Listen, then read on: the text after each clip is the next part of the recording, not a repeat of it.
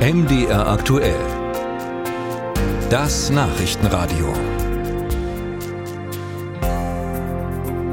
Neun Tage ist der Angriff der Hamas auf Israel her. Terrorkommandos, die in Siedlungen vorgedrungen, unvorstellbare Gräueltaten begangen haben. Der Sturm auf das Musikfestival und das Verschleppen von Zivilisten. Dass Israel darauf mit Härte antworten wird, ist abzusehen. Es gab ja bereits auch zahlreiche Bombardierungen im Gazastreifen. Die erwartete Bodenoffensive ist aber noch nicht angelaufen. Über die Stimmung in Israel, da spreche ich mit Frank Ludwig. Er war langjähriger Korrespondent für MD aktuell in der Region und ist aktuell in Israel, konkret in Jerusalem. Frank, ich grüße Sie. Wie ist Ihre Situation aktuell? Wenn Sie mich konkret fragen, dann muss ich sagen, ich sitze in Jerusalem. Jerusalem ist relativ sicher, relativ weit weg. Natürlich ist das das große Thema. Nach wie vor spürt man auch diesen, diesen Schock, der hat sich noch nicht gelegt, zumal die Medien hier etwas zurückhaltender gewesen sind mit Veröffentlichung von diesen wirklich furchtbaren Bildern. Und das kommt jetzt alles so nach und nach. Jetzt werden auch äh, viele Leute interviewt, die das halt durchgemacht haben, die gerade so irgendwie überlebt haben oder die wirklich den Rest der Familie verloren haben. Man spricht jetzt tatsächlich davon, dass das der, der schlimmste Tag äh, für, für, für Juden gewesen ist seit dem Holocaust. Also das sind die Dimensionen hier.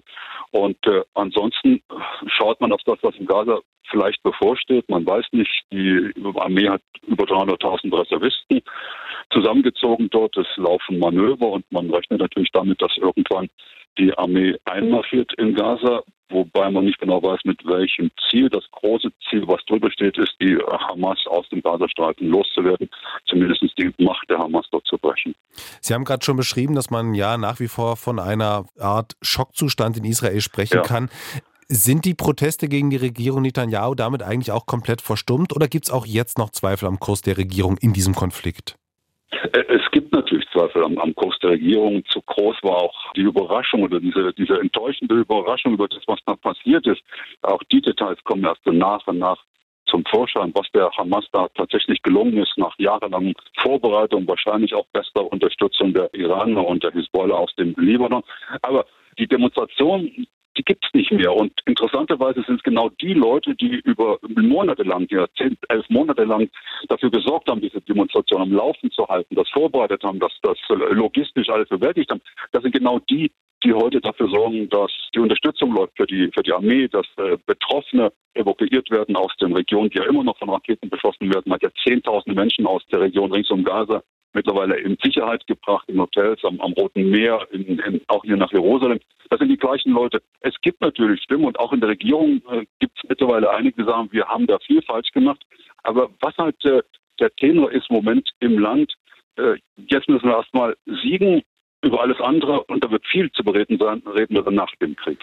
Jetzt haben Sie das schon angesprochen, die Frage, wie konnte es so weit kommen? Ist man denn schon einen Schritt weiter bei der Aufarbeitung, wie es der Hamas möglich war, so einen großflächigen Angriff auszuführen mit ja deutlich über 1000 Todesopfern? Ich denke, da läuft äh, im Hintergrund schon einiges, was äh, die Verantwortlichen da vielleicht zusammentragen. Aber im Moment geht es tatsächlich darum, diese Herausforderung anzunehmen und äh, die Macht der Hamas, das ist das große Ziel, zu brechen. Aber in den Medien, vor allem in den ausländischen Medien, taucht natürlich das, das eine oder andere schon auf, wo äh, wirklich ja, man, man, man, man sucht dann schon nach Worte. Also auf der einen Seite perfekt vorbereitet, geplant von der von der Hamas im Gazastreifen, auch äh, und das ist schon erstaunlich, offenbar über Jahre hinweg strikt geheim gehalten, wie das alles passieren konnte, wo die Israelis so stolz sind auf ihr Geheimdienst, weil auch darüber wird man sprechen können, auch über diese ersten Stunden, was da vorgegangen ist, warum es tatsächlich so lange gedauert hat, bis die Armee kam. Das lag einfach daran, dass der Hamas gelungen war, wichtige Kommunikationsstützpunkte lahmzulegen. Die haben das Zentrum der israelischen Armee dort gestürmt, 30 Kilometer weit weg sein vom Gazastreifen, 20, 30 Soldaten äh, getötet und alle Kommunikation unterbrochen. Also da ist viel, viel, viel schiefgelaufen von israelischer Seite und da wird sicherlich deutlich noch gesprochen werden und da werden sicherlich auch noch Köpfe rollen im übertragenen politischen Sinne. Frank Ludwig, unser langjähriger Korrespondent für MDR aktuell in der Region und er ist derzeit in Jerusalem.